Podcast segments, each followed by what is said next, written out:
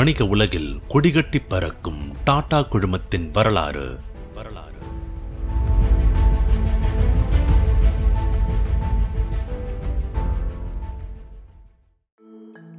அறிவியல் நிறுவனம் தொடங்க ஜாம்செட்ஜி டாடா போராடின கதைய அஞ்சாவது பாகத்துல தெரிஞ்சுப்போமா?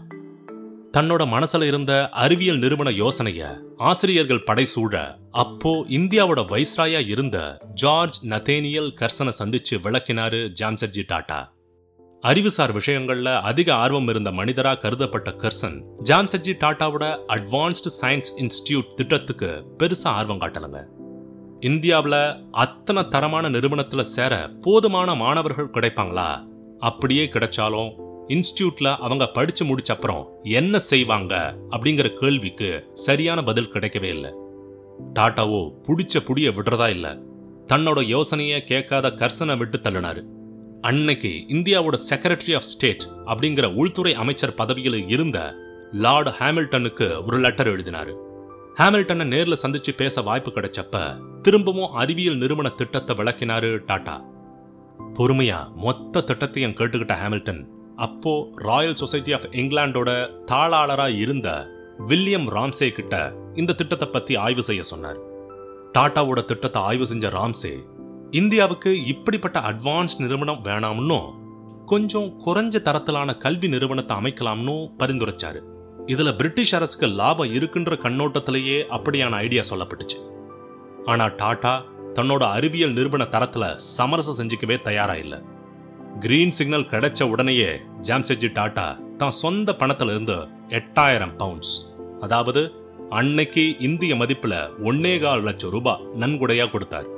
இந்தியாவுக்குன்னு தனி அறிவியல் நிறுவனத்தோட மதிப்பை உணர்ந்து மற்ற தொழிலதிபர்களும் அதிகமான நன்கொடையை வழங்குவாங்கன்னு எதிர்பார்த்தாரு டாடா அன்னைக்கு மைசூர் சமஸ்தானத்தோட மகாராஜா தன்னோட ஆளுகைக்கு கீழே இருந்த முன்னூத்தி எழுபத்தோரு ஏக்கர் நிலத்தை அந்த நிறுவனத்துக்கு நன்கொடையா வழங்கினாரு.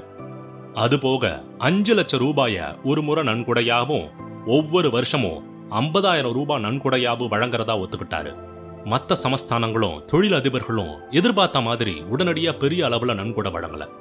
சபில்தாஸ் லூலுபாய்ங்கிற பம்பாயை சேர்ந்த மிகப்பெரிய ரியல் எஸ்டேட் ஜாம்பவான் மைசூர் சமஸ்தானத்தோட நன்கொடைய சமன் செய்யறதா சொன்ன அப்புறம் பல தொழிலதிபர்கள் நன்கொடை வழங்கினாங்க.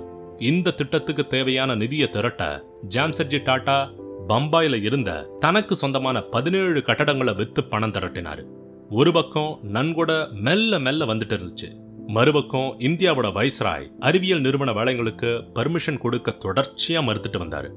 அவரை பொறுத்தவரை டாடா உலகத்திலேயே இல்லாத ஊருக்கு வழி தேடுறதா கருதினார். கடைசியா இந்தியாவுக்குன்னு தனியா ஒரு அட்வான்ஸ்ட் அறிவியல் நிறுவனம் உருவாறதுக்குள்ளேயே ஜாம்சர்ஜி காலமாயிட்டார். அவரோட மகன் தோராப்ஜி தந்தையோட கனவை நனவாக்க களமிறங்கினார்.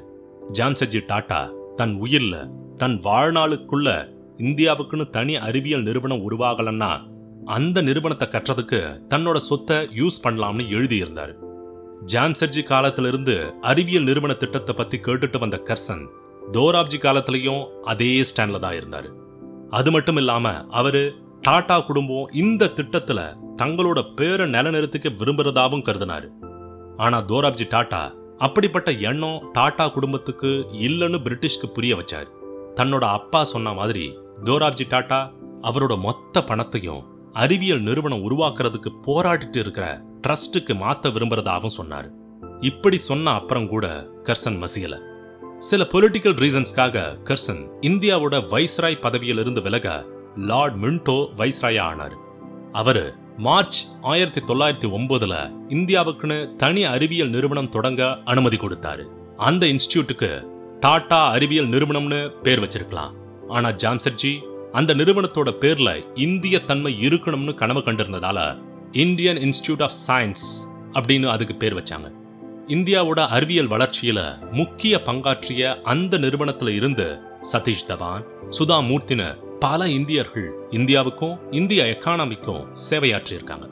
இன்னமும் நிறைய பேர் அங்கிருந்து வந்து நாட்டுக்காக வேலை செஞ்சுட்டு இருக்காங்க.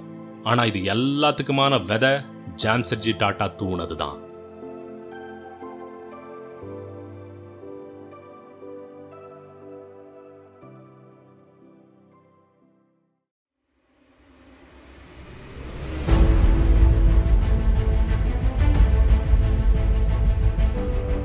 வணிக உலகில் கொடிகட்டி பறக்கும் டாடா குழுமத்தின் வரலாறு.